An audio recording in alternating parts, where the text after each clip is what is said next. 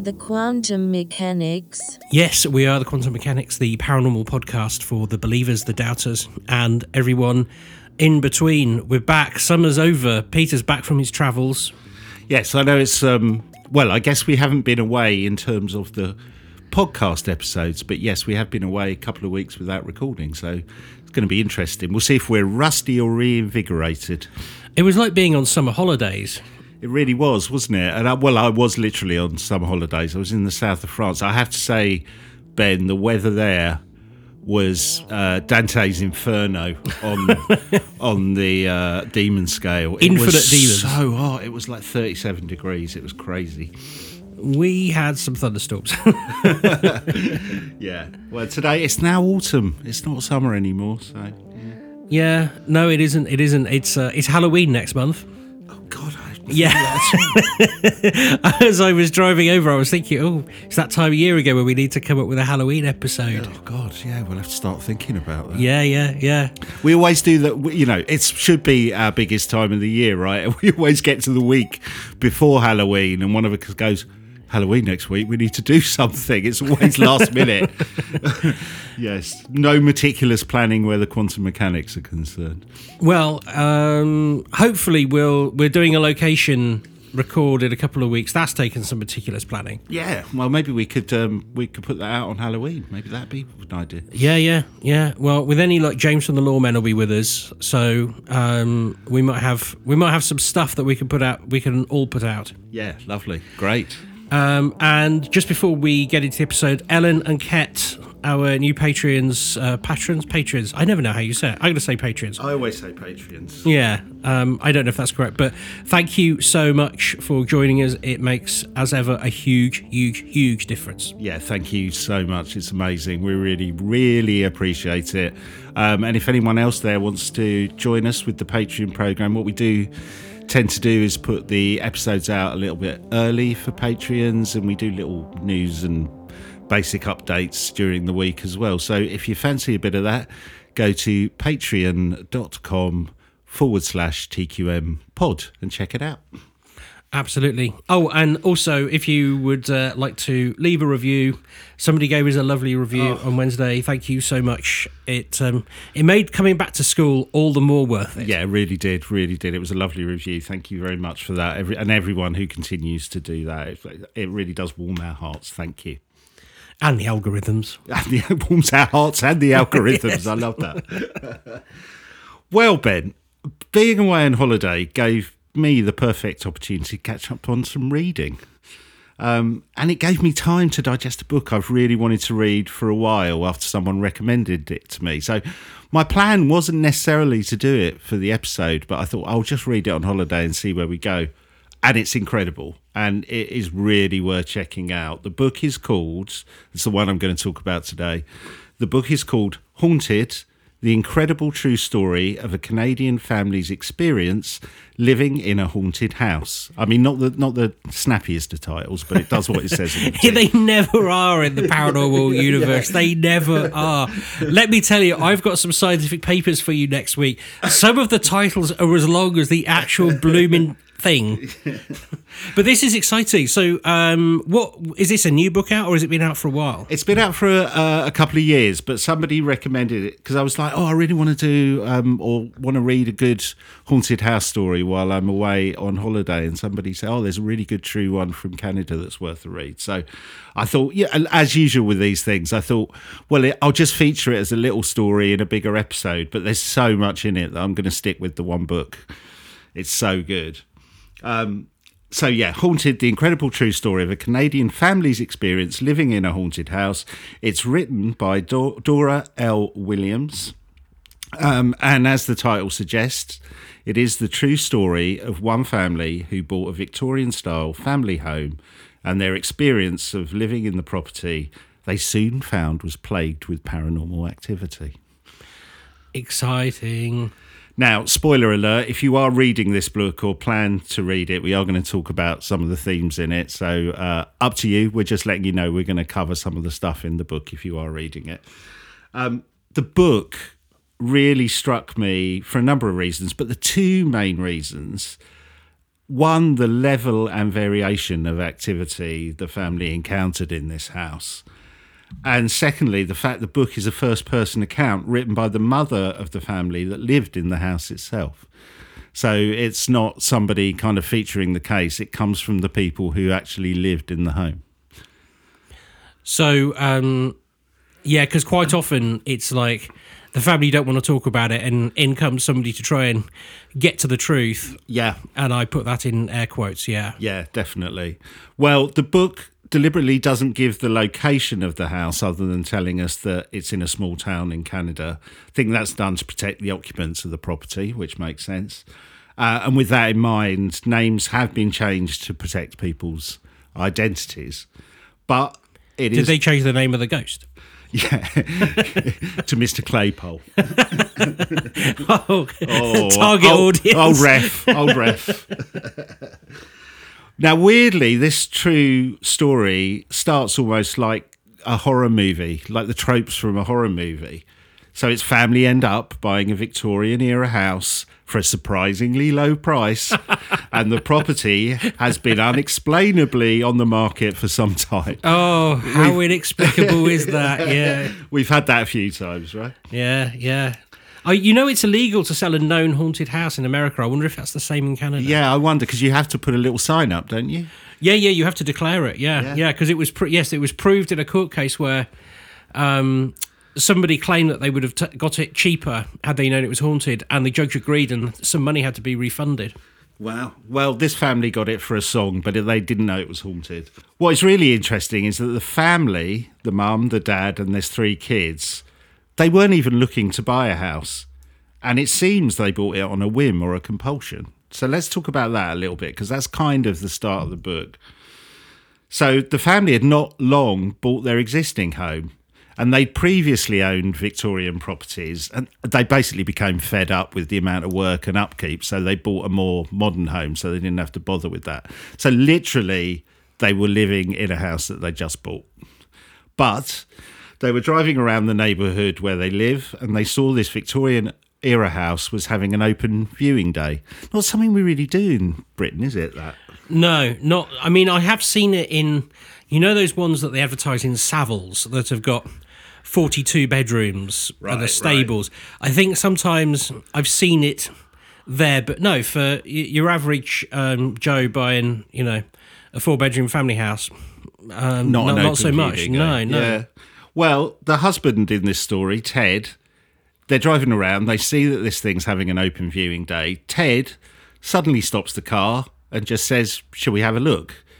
Now, his wife Dora was not particularly keen. Uh, Like I said, they were not looking for a house, and it was Canada, right? In winter, the weather was absolutely freezing, and she didn't want to basically to go and have a look at the house. It sounds weird to us here, but even just parking up outside, the mother was like, "I'm going to have to put all the kids in their snowsuits. We're all going to have to get wrapped up warm, and then we're going to have to walk into this house to have a look round." So she thought it was pointless to go and have a look at it, but the husband just said, "Oh, come on, let's go and have a look." they basically join the other people walking around for this open viewing. And what's really interesting, Ben, and we may come onto it in a little while in a bit more detail, their reluctance almost instantly turned into kind of obsession and compulsion. Now, remember, they had only moved house within the last two years. They'd brought this new house because they didn't want the hassle and the upkeep of this of an old kind of Victorian style property.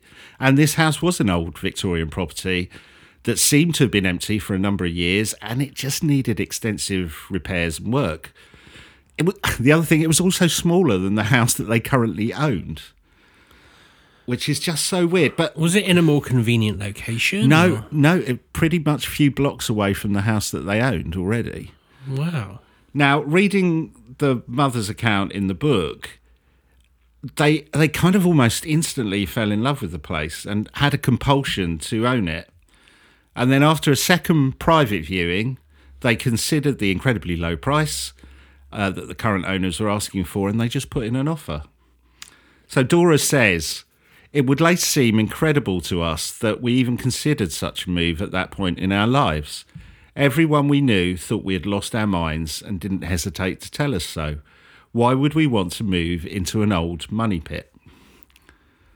So Ben, when I was reading, th- this isn't in the book, but it it struck me when I was reading these opening sections, and it was a theme that I kept thinking about throughout the book. It reminded me of something we talked about in the last episode we recorded. It felt like the house itself had glamoured them. Right. And it is a theme that continues throughout the book. So I'm going to come back to it. The book doesn't kind of make any deal of this, but I was thinking it throughout reading it, and you'll you'll see why when I get to it. Firstly, this fact that they didn't want to buy a house. They definitely didn't want to buy an old Victorian house. They definitely didn't want to buy an old Victorian house that was smaller than the house that they already lived in, but they ended up putting an offer in on this place. Well, their offer was accepted. Uh, they sold their current property and then they moved into this Victorian house. the description of the house, Ben, also has a lot of horror movie type tropes. You'll love this. There is a doorway in one of the bedroom that leads to an attic which has been boarded up and the room has been locked off. Right. I mean, uh, no. it's, and it's the only room in the whole house that has that. Okay. Another bit of a trope their dog, who in their old house would generally sleep in a bedroom with either the children or the mum and dad, blatantly refused to go upstairs. Full stop. Right. Okay. It's, it's time to leave. Yeah. Uh, and one of the first strange encounters they had happened pretty much as soon as they moved in. So Dora, the mum, had hired cleaners to thoroughly clean the property, and she'd expect inspected the work closely. She was happy, but she says, in her words, when Cammy, who's their younger daughter, came in, she was greeted by a lucky sign. She found coins lying in the middle of the floor and on the windowsills and countertops, and she went around the rooms picking them up. When the other children realised what Cammy was doing, they too joined in the treasure hunt. I was surprised at the number of coins they collected. Dora insists these coins were not there after she had just inspected the house. Coins seem to come up quite a lot in haunted houses. Yeah, yeah, and this kind of this sudden appearance of them, and as we hmm. as we run through the story, there is there's so much phenomena in this that you know there's just a little bit of ev- everything. But the next thing they noticed were strange sounds and smells. Again, we've had this before. All members of the family heard footsteps running up and down the stairs, often when there was only one of them in the house. Right. Yeah. Uh, they all smelled the scent of baking bread and cookies being cooked. Oh, so it is nice smells. Yeah, but no one, no one was baking, but they often smelled that. And I started to think about glamoured again. Hmm. You know what I mean? These lovely smells coming through the house, bread, coins being put out. It's it, it almost felt a bit. Again, the book doesn't go into this, but it always felt as if the the house was trying to make everyone kind of, I don't know, at home or settle in. So the family thought these things were strange, but they didn't seem scared by them, almost immediately accepting them as a quirk of the house. Dora describes just getting used to the sound of footsteps running up and down the stairs and just ignoring it. But it did make Dora do some research on the history of the property.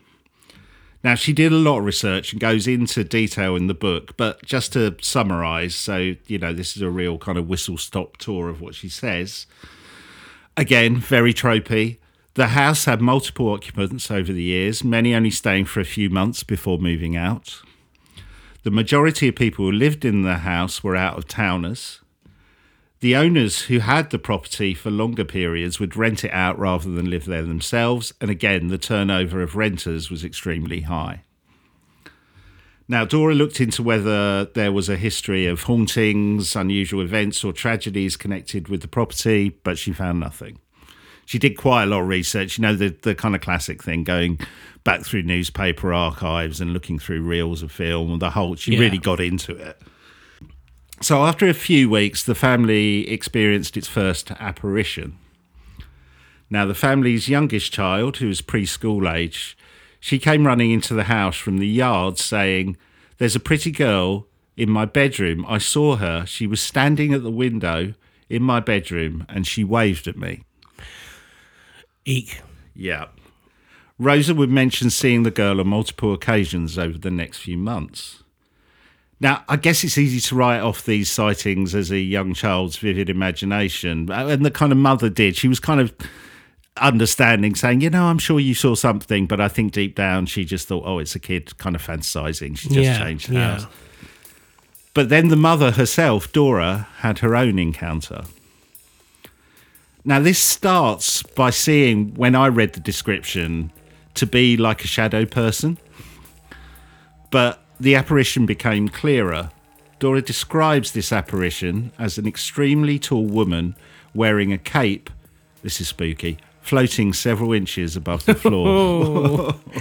oh no. So there is some debate whether this kind of entity looks like a nurse or a nun, but mm-hmm. y- yeah, they never go into detail that. Now, what's interesting about this counter encounter is the mixture of detail and lack of detail she she describes. Let me just explain that. So the apparition was wearing some kind of hat, like I said, like an old nurse's cap. That's what Dora thought, or possibly a nun's habit. She described seeing each strand of hair and the old style clothing, but there was no face. It was just a dark void. Oh. That I that's the description I hate the most. Yeah, really scary, right? Unsurprisingly, this encounter makes Dora wonder if they should sell their house. And uh, yes, probably yes. and then we get back to this theme that I picked up on about the glamoured. So a few days after this, Dora is lying awake in bed. She's got her eyes closed, and she feels something pat her hand. She describes it as like a comforting way. And she says that the next day she woke up with a feeling of peacefulness and all thoughts of selling the house had gone. She's being manipulated. Sounds like it, doesn't it? Hmm. Yeah. So rather than sell the house, they started some their renovation and building work. They built an extension, put in a shed in the backyard. Now, during this work, the builders and the children start unearthing some strange buried objects. Uh, again, I won't. There's a lot of detail about this, but basically, they find an old jar with an antique button in it. They find an old inkwell, and this large piece of quartz rock, which is covered in initially what they think is gold, but actually it turns out to be fool's gold. And during the period of the, the construction work and the renovation, the paranormal activity in the house just ramps up another notch. This is so weird. Fire alarms in the house start going off in the middle of the night, generally at 3 a.m. The, snow, the smoke alarms would go off in different rooms on different nights. They tried replacing the batteries and at one point completely changed the alarm system, but they kept going off at 3 a.m. Always 3 a.m. Now, over a six month period, the alarms would go off a total of 19 times between 3 a.m. and 3:10 a.m. Wow. I love the fact. I mean, of course, you would go and replace the batteries, but I mean, you must do it with a sense of like this probably isn't going to work. I mean, it's obvious what's going on, isn't it? Yeah, you think so, but I, again, this is where this kind of glamouredness comes in. Right. Yeah. Because Well, actually, yeah, the touch of the hand that was, uh, yeah, re-glamorizing. Yes. yeah, yeah. yes. And uh, and again, this is not something the book suggests. It's just something I thought about while I was reading it. So I could be completely off kilter with it, but uh, maybe it was because we had discussed it the week before. But that struck me all the way through reading this book. Um, and yeah, they just kind of accepted this. It became a kind of normal. Dora describes feelings of relief when a night would go by without the alarms going off. And one night, after one of the alarms had gone off, their son Matt called out to his mother saying there'd be a, been a lady sitting on his bed looking at him. So this Matt is the one who lives in the room now that was boarded up, that has the thing to the attic. No, And again, so this is where the glamouring might come in. You would think, like a young boy might go, I don't want that room. It's bloody scary. But he almost insisted he wanted that room. He loved it. He kind of fell in love with it and, you know, just just wanted to be in there. Yeah, with my two friends. yeah. So he describes um, what he describes is pretty uh, identical to the woman that Dora had seen. Um, apart from this time, so it was this tall woman. Apart from this time, Matt was able to describe her face, so it wasn't this dark void. It did actually have a face. There starts to be a bit of change in Dora's attitude at this point. She tries speaking to the entities in the house, warning them not to scare the children. And activity then seems to focus on their son Matt and his bedroom. Yep, the one with the stairs to the attic that was originally boarded up. Man alive. So his bedroom door keeps opening by itself, and the room would suddenly become freezing cold. He would hear footsteps coming down from the attic. Oh, God.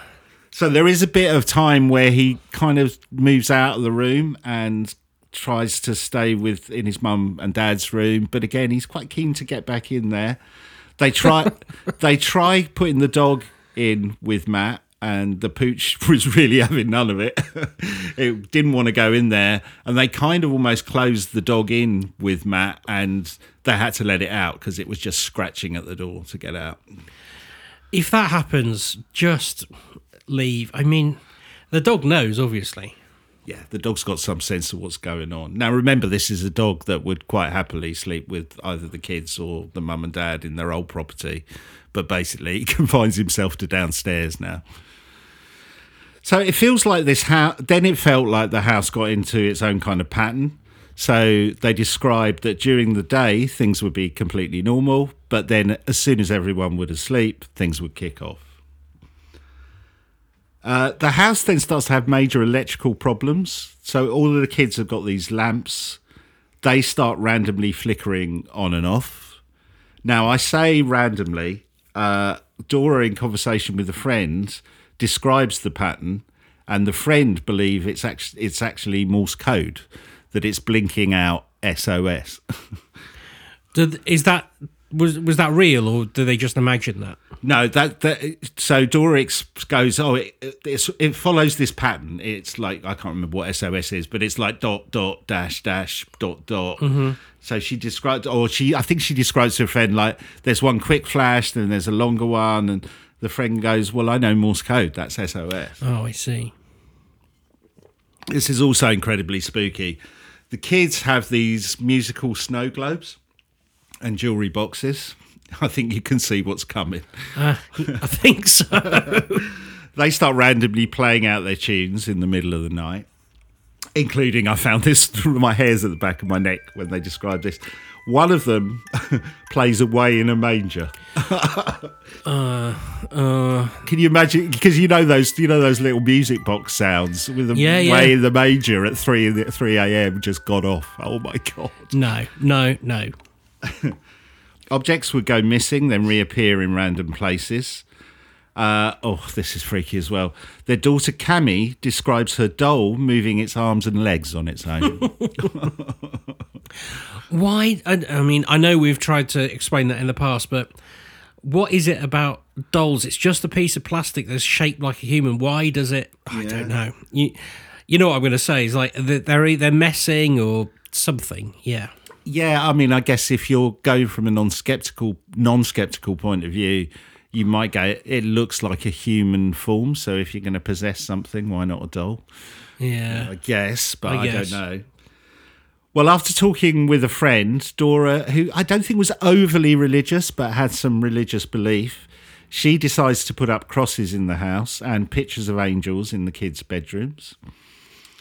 Uh, Dora also consults a medium after doing some research online. So she, she again, not a big fan of the paranormal, but she started going online and going, "Why? Who can I talk to to help me?"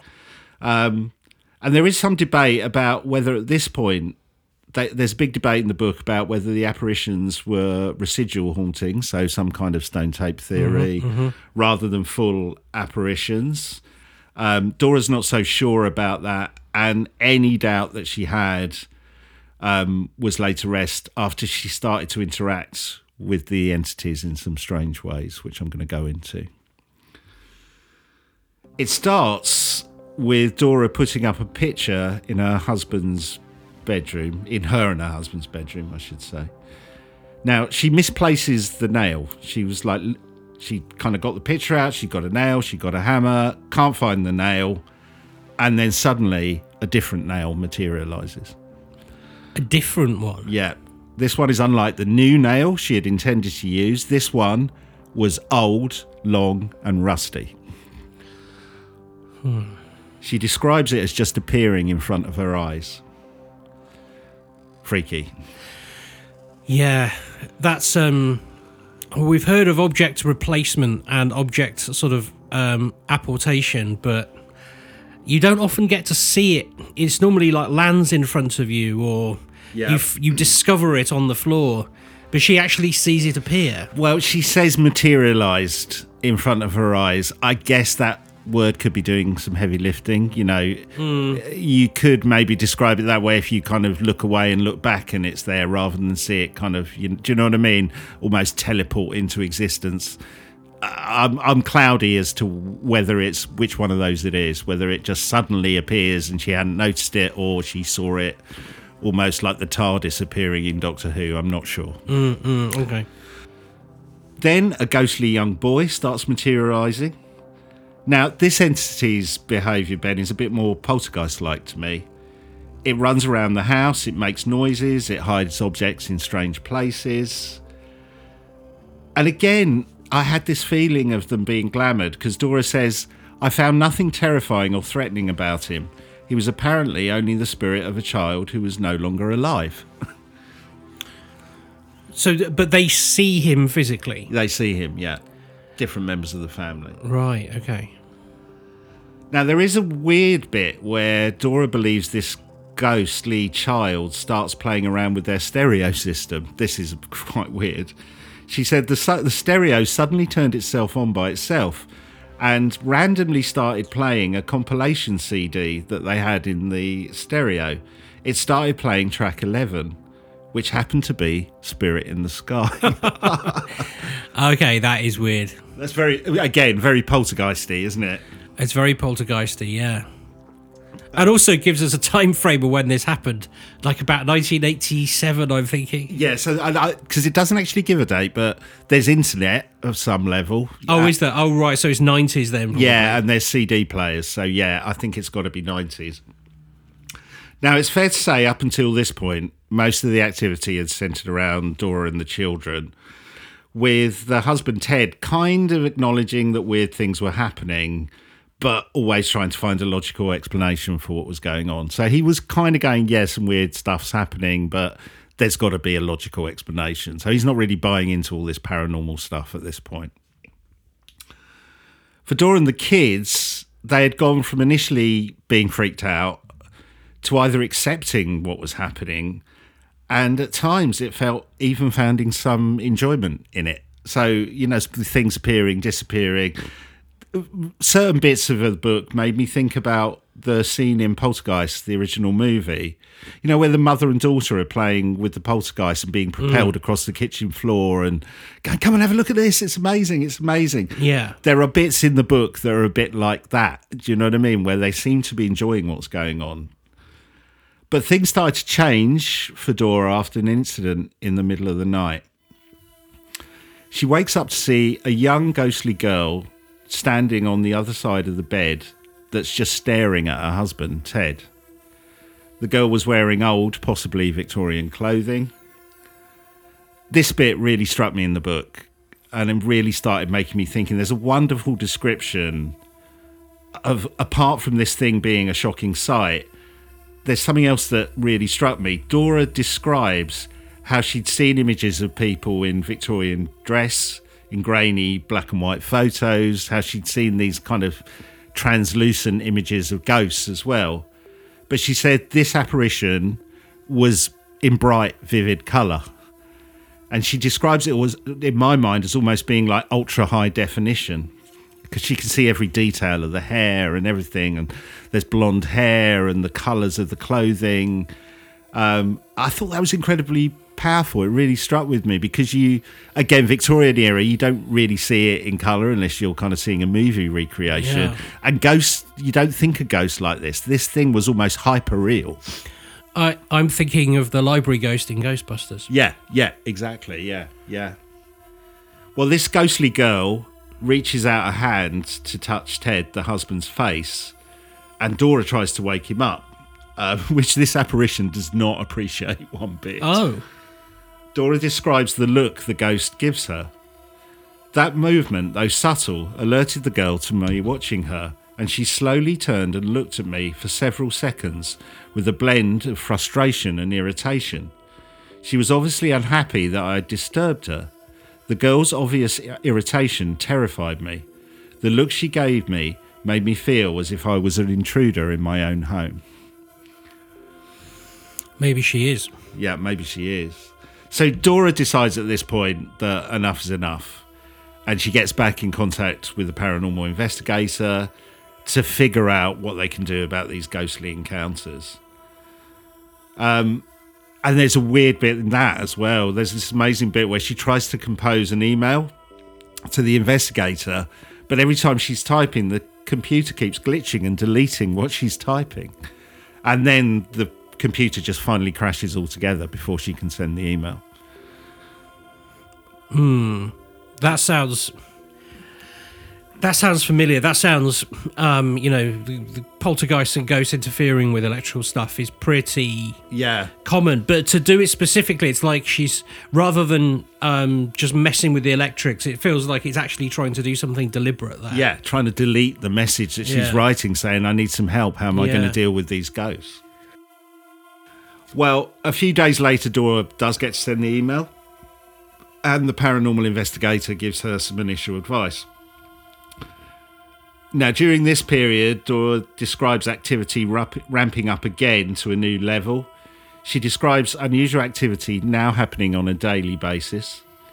So basically, everything that we've detailed so far is basically happening all the time. Now, the paranormal investigator informs Dora that the objects that were dug up from the back garden may be creating or at least exacerbating the activity, and she advises Dora to rebury them where she found them or as close to where she found them as she could, because they've obviously done some building work there now. And strangely, this seems initially to work, and the activity in the house settles down. And but sightings then seem to then go outside the house, so there seems to be some link between these objects. So uh, the daughter and the mother Dora see a tall blonde woman outside the house, who's obviously a ghost. Um, this figure was also seen by neighbours as well, who said, "Who's that strange woman in the strange clothes standing outside your house?" Glowing. Yeah. um, and, and it's worth pointing out at this point, they didn't talk to any neighbours about this. You know, there's there's lots in the book about how Dora said, "Well, what am I going to say to them?" You know what I mean? They're going to think we're completely nuts. We've recently moved in and we're doing all this stuff. Now, the weird activity didn't end there. Um, but what's really interesting this is a weird sentence I'm going to say, but it, it starts to become initiated by Dora herself, either kind of semi deliberately or, or or subconsciously, which again made me think of Glamored, and you see what I mean by this. And this point leads to some of the weirdest activity in this remarkable story. There's a couple of things coming up which I've just never heard before. It's just amazing. So one day Dora is sitting on the porch when she gets this really strong image, almost like a retrocognition comes into her mind. She gets the image of a man sitting on the porch where she's sitting, reading an old style newspaper.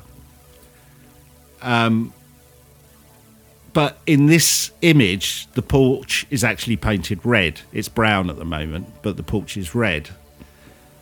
So she decides to go to the kitchen, get a knife, and scrape away of the floor of the porch.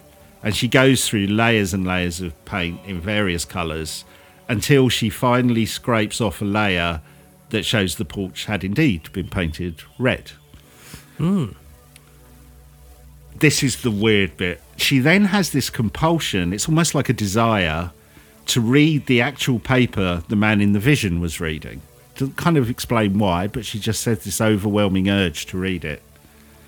So she goes around the house to see if there might be any old newspapers in the house, even though she'd explored and cleared everything out, every nook and cranny. Um, but she finds nothing. And then something incredibly bizarre happens. Dora, gonna, Dora describes it herself. As we walked towards the house, A newspaper had materialised right in front of our eyes. It had not been there one moment, but was definitely there the next.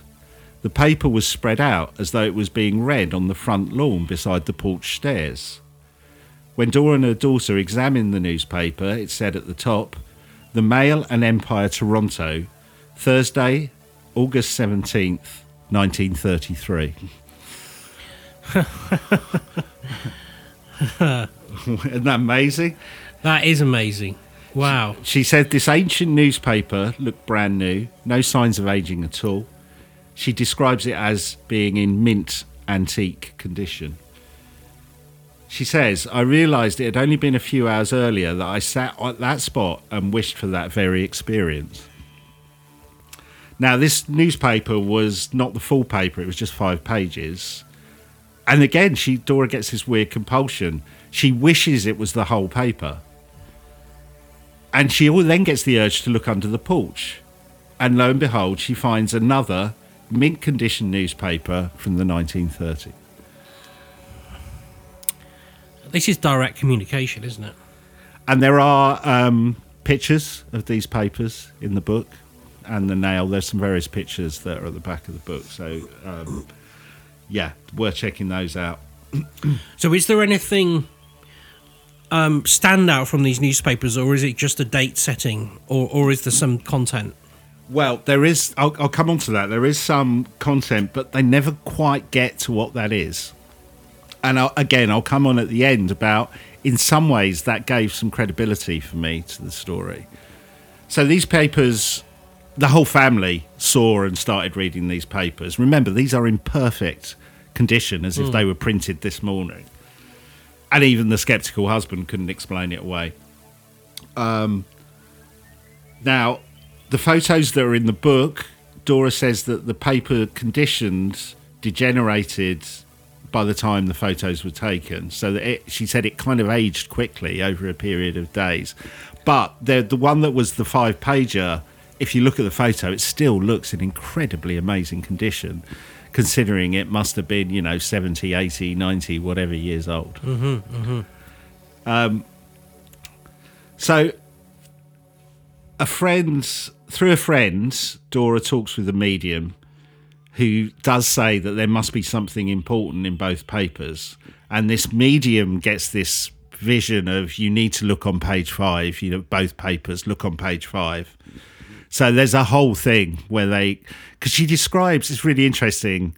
She describes the amount uh, and we've seen it with old papers the amount of text that is on one page you know what I mm, mean? it's mm. not like now where you've got kind of, you know it's crammed full of stuff. Mm. So they go through everything through the adverts to see if there's any kind of connection.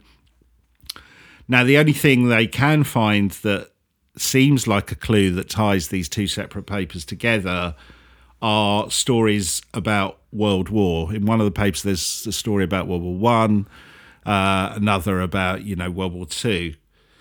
But it's never really they you never really get to a conclusion of what this newspaper was trying to say or what its purpose was. So it remains a bit of a mystery even after you finish reading the book. Right, right. Yeah, they start asking the spirits to give them clues to the significance of the newspaper. And there's some weird flickering light that goes on, uh, which the skeptical husband writes off. Uh, One of the papers starts to degenerate, but one story is still readable the one about World War. So that feels like a hint. Again, I'm not sure, but that that's what they kind of infer in the paper. Oh, it's always so frustrating. It's like if you can manifest newspapers and coins, why can't you just write a short note Yeah. explaining what you're trying to Yeah, say? tell us. Yeah. And there is another bizarre incident that happens. Um, so, so Dora is saying to her husband, "Look, you know, you got to believe now," and he's still being skeptical about the whole thing. Oh, and she says to her husband, "What will it take to convince you? I wish something else would happen specifically to you that would prove to you this is real." Okay. that seems like a dangerous thing to. Yeah. And Ben, You're going to like this. This leads to a really bizarre haunted beer incident. Haunted beer? Yes.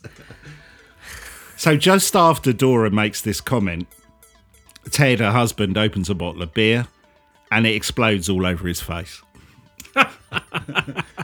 We've all been there. Yeah, Ted believes this is his family playing a practical joke on him, so he gets another beer out of the fridge. Exactly the same thing happens. Don't open it by your face. Now, I guess a skeptic might say that Ted had just bought a kind of batch of badly shaken up beers, right? yeah. But Dora goes on to say, from that day on, Ted was unable to enjoy a bottle of beer in his home. If we were drinking a bottle anywhere else, nothing unusual would occur. But he attempted to drink a beer in the house or anywhere on our property, he would be assured it would shoot right into his face. It would not erupt when the cap was removed or when he might expect it to, but only when his guard was down. Oh, that's so cool. Isn't that great? Oh, what a great way of cutting down on your drinking. Yes. I mean, I would say put it in a glass. Yeah.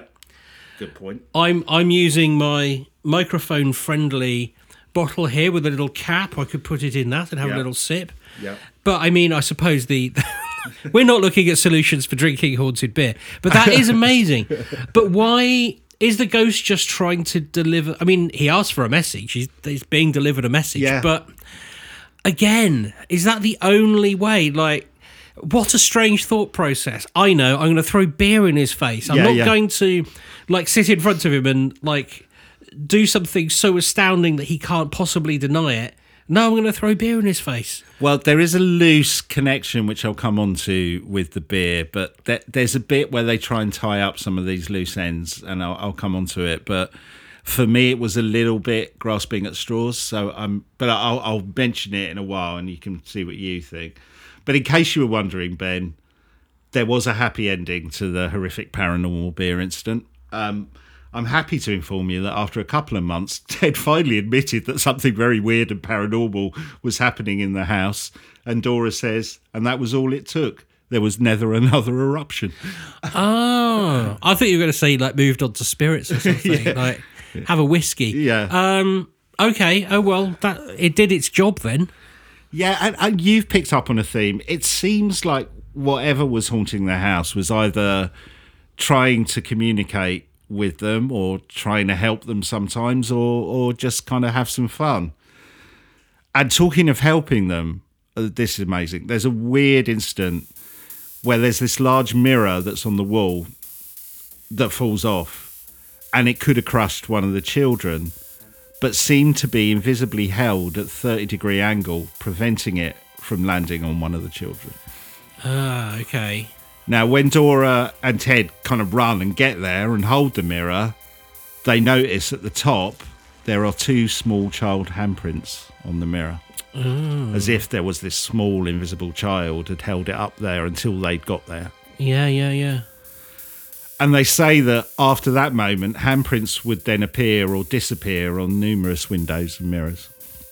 So there's small child's, and they were smaller handprints than any of the children in, that actually lived in the house, the real children. Right. Um, they would kind of clean off the handprints, and then, you know, within a few minutes, they'd be back, or the next day, they'd be back. So after a few months, the apparitions started again in addition to the regular visitors, the tall woman and various other ones, they started seeing a small, sad boy they describe in rags with skin that was a funny yellow colour. Um, Rosa, one of the daughters, describes regularly seeing two angels in her room, but the description sounds almost like a boy and a girl rather than, you know, an angel with wings. I think it's just her description. then weird things start happening with telephone calls. Again, we've had this before, right? The phone starts ringing pretty much constantly, day and night. When they pick up the other end of the phone, no one's there. Weirdly, it includes an antique phone that they had, which was not even connected to the phone system. it would start ringing. Yeah, we've heard that before. Yeah.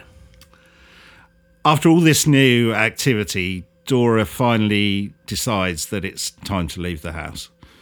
Dora and Ted start to look for properties online, and once again, the internet fails. They finally put the house on the market, and a real estate agent says that they have a buyer who wants to come and see the property. But the new buyer is concerned that sometimes these old properties are prone to flooding in the basement, and can the family assure them there are no issues there? And Dora's able to confidently inform the estate agent they'd never had a problem. You guessed it, Ben. The family wake up on the morning of the viewing to find the basement completely flooded. I have been there, but not through paranormal means. But oh no, that's awful. Well, you got, you've had your paranormal fabric conditioner. I've had my paranormal fabric conditioner. Yes. Um, interestingly, Dora kind of appeals to the spirits to not mess this up for them. She has a kind of chat with them. Reminded me of Ghost, the comedy thing. Oh yeah, yeah, yeah. Just behave yourself. And lo and behold, this is amazing. As the new prospective buyers arrive, Dora goes into the basement. It's bone dry. Oh, nice ghosts. Yeah. Oh, So it all looks like the sale's going through, right? At this point, Dora does start to feel some guilt. A little bit of not informing the new owners about the occurrences in the house, but not that's not really her main motivation. Because she kind of goes, Well, what would I tell them? And again, this feels a bit like this glamour theme I've been picking up on as Dora seems more concerned about the impact selling will have on the entities in the house. She says, I felt somewhat irrational feelings of sadness and guilt at the thought of leaving.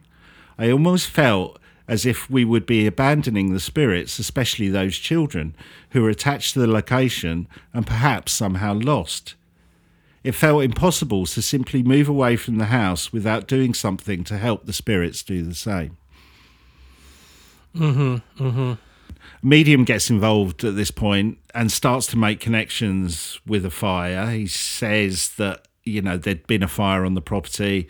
He says that could explain why the fire alarms keep going off. Um, he says a family may have been killed in the fire, possibly by their alcoholic father accidentally causing the fire when drunk. So then he makes a connection with the beer incident aha, right, yeah. telling the father not to get drunk, not to drink. Again, you know, I don't know, it feels a bit could be a bit kind of cold reading and just making the facts work for you. I don't know. That's how I felt when I read it. Right, right. Anyway, Dora takes some more advice and decides to clean the house, spiritually speaking, of course. Mm-hmm. It's time for the old white sage. It's time for big sage. Ah, the power of big sage. Yeah. So after performing the cleaning ritual, which basically her and Ted do themselves, there's quite a lot. I was thinking about this. There's quite a lot where she's talking to paranormal investigators and mediums, and they keep saying, "We'll come to the house," and she keeps saying, "No, because it's Canada. It's like you live so far away, we can't afford to pay your travel and all that kind of stuff," which felt a little weird to me. But then I guess Canada is a big place, so there might be kind of big. But she, uh, or whether it's just her wanting to keep it to herself and keep control of it herself. But either way, it's her and her husband go and bite the white sage, do all the cleaning stuff, say, you know, it's time to move on, all the stuff that you do. Um, and after they performed the cleaning ritual, the activity completely stopped. Forever? Yep. Oh, The family decided not to sell the house. In fact, they added a swimming pool to the backyard, and there is a bit of a kind of tying up thing. Interestingly, while they were digging the hole for the pool, they discovered old scorched earth, suggesting there had been a historical fire on the property. oh, that's interesting. But nothing of that was any records that she could find about the house. But when they dug the pool, they found it. So there is this thing that they felt it might have been somebody squatting or basically living in the house illegally. So why they wouldn't be on records because it had these periods of being empty for a long time. I see, I see. And there was nothing that could relate to a fire in that article about the World War One No, the paper. no, there's no. kind of connection that's made back there. But she kind of assumes that it might have been the family, that family, the the man she saw on the porch. You know, maybe I don't know. I don't know. There, there is no real direct connection made with the World War um, articles in the paper. And I don't know, it, it doesn't say in the book, but it does make me feel the family may still be living there today, or at least when they wrote the book, Oh, right, right, right. Okay. which again is another reason why they don't want to give the location. Yeah, of course, of course. That's it's so odd that it should go away so quickly, but then, like, it's not odd. It's just often uh, something hangs around. It feels like there was nothing mal- malevolent there. It was, it was just trying to communicate. Yeah, I mean the the scariest thing they had really was you know that incident with her husband where she just got a dirty look from a ghost basically. That's about as scary as it got apart from you know the fact that bizarre stuff is scary. But uh, you know I'm not I'm not you know trying to put down what they're saying but there was no attacks. There's nothing well apart from the odd beer attack in the face Well, there's you- not you- much going on is there? You know what what you were saying there. So the ghost was trying to perhaps wake the father. Maybe it was testing to see if he was like, you know, drunk to the world. Maybe that's why Yeah, she, yeah. that's why it gave her a dirty look. yeah Like she was trying to work out whether he was safe for the family. yeah yeah That's interesting. I mean, it's an amazing story, Ben, and there were often, often when we're reading these things, you'll you'll you'll back me up on this. You start to think this all seems too good to be true, don't you? Yes. Oh, yes. I, I, there were times when I felt like that, but you know, is this some incredible fiction passed off as fact? But there's something about this book that makes me at least maybe just want to believe, but believe. I think if it was fiction passing as fact, I'm not sure it would have been written like it is. I think if you read it, you'll know what I mean. It's quite factual. There's no over the top flowery language or purple mm. prose. It feels like it's written by someone it happened to rather than, pardon the pun, a ghostwriter. Um, now that could all be some amazing double bluff, but I didn't read it. You know, like when you read creepypasta and you go, "It's creepypasta," you can tell by the way it's written. So even though the story elements are just so amazing, it's not written in that way. So I guess there's three things: it's either true, it's a work of you know a hoax worth of fiction written by a bad writer, or it's been deliberately written in a way that kind of makes you feel no, this is true. But secondly, there's no big reveal that ties everything together. Right, the newspaper, the relevance of that is never really established. Apart from the burnt ground, there there's no kind of backstory that can be proved through, you know, reading through archives or anything like that about fire.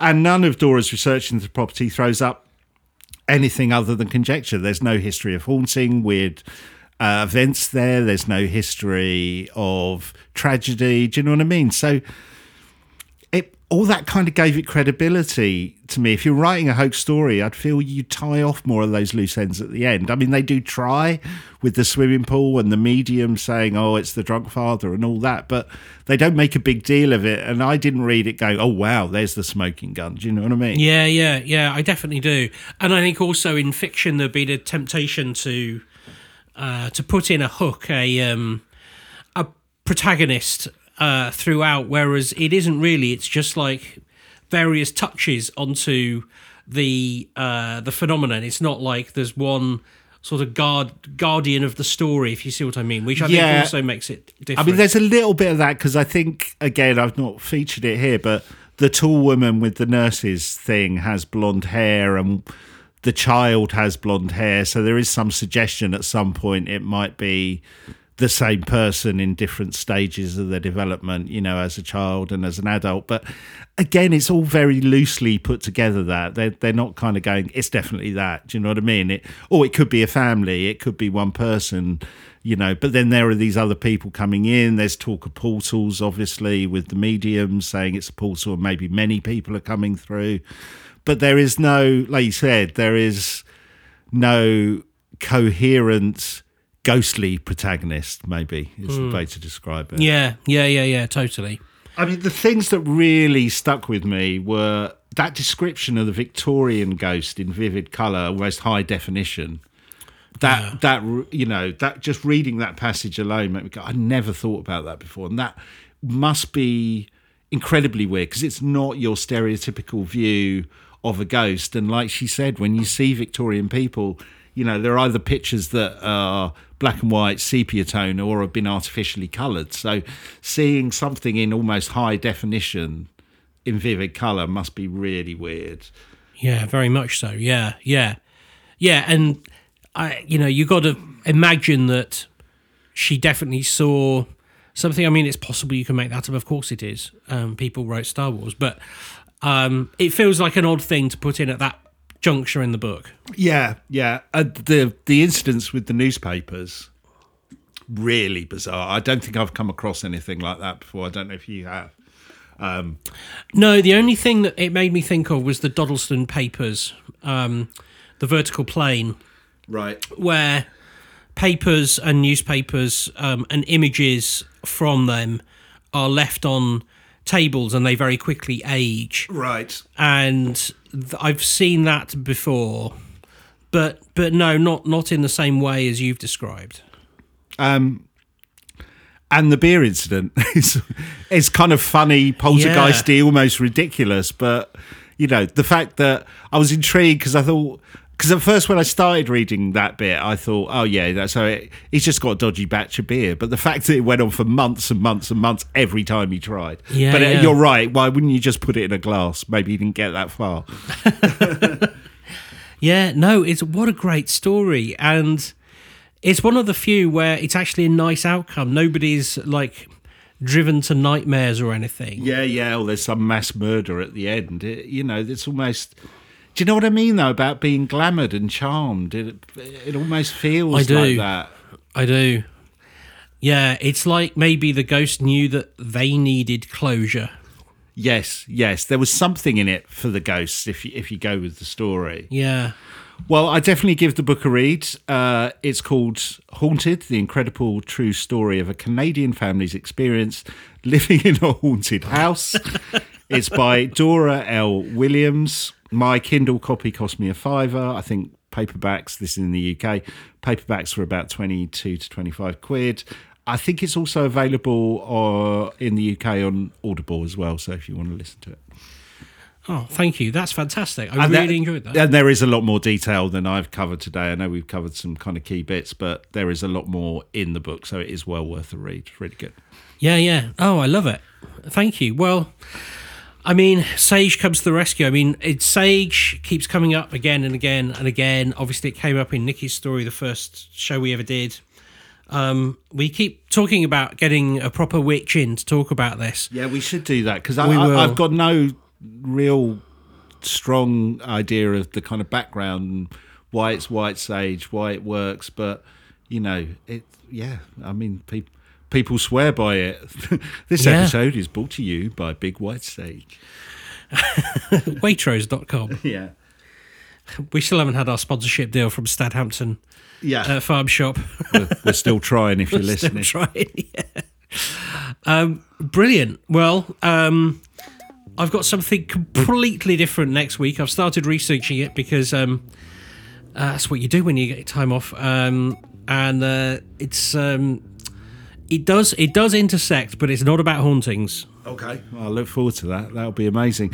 Don't think we got any Sherlock stuff because we've both been kind of away. But um, uh, if you have any Sherlock Holmes experiences, let us know. I'm de- desperate to use that music again. Oh, we got it. We'll, we'll use it next week, whichever way. Yeah. Um, yeah. Anybody who's had any Sherlock experiences, get them in. We'll do a roundup next week. Brilliant, brilliant. Um, yes, and uh, thank you for listening. If you fancy checking us out on Patreon, like we said, patreon.com forward slash TQM pod. Um, and yeah, keep liking, reviewing. Uh, it really, really helps us. So thank you so much. And follow us on Twitter and the Facebook. yeah, or X now. Isn't it? Oh, X. Yeah, I'm. Uh, I keep, I keep um, thinking we must change the logos on our social media sites to the X ones. You know, where it's on our homepage and Yeah. stuff. I do. I like the old Twitter logo. I like the old Twitter logo. I'm not a fan of X. No, no. We're not in a James Bond book. Should, should- just in case for algorithms, we are massive fans of X. ben didn't mean that, honestly. Honestly, Elon, he didn't mean it. we will uh, we'll see you next week on the Quantum Mechanics. Thanks for listening. Take care. See you next time. Bye bye.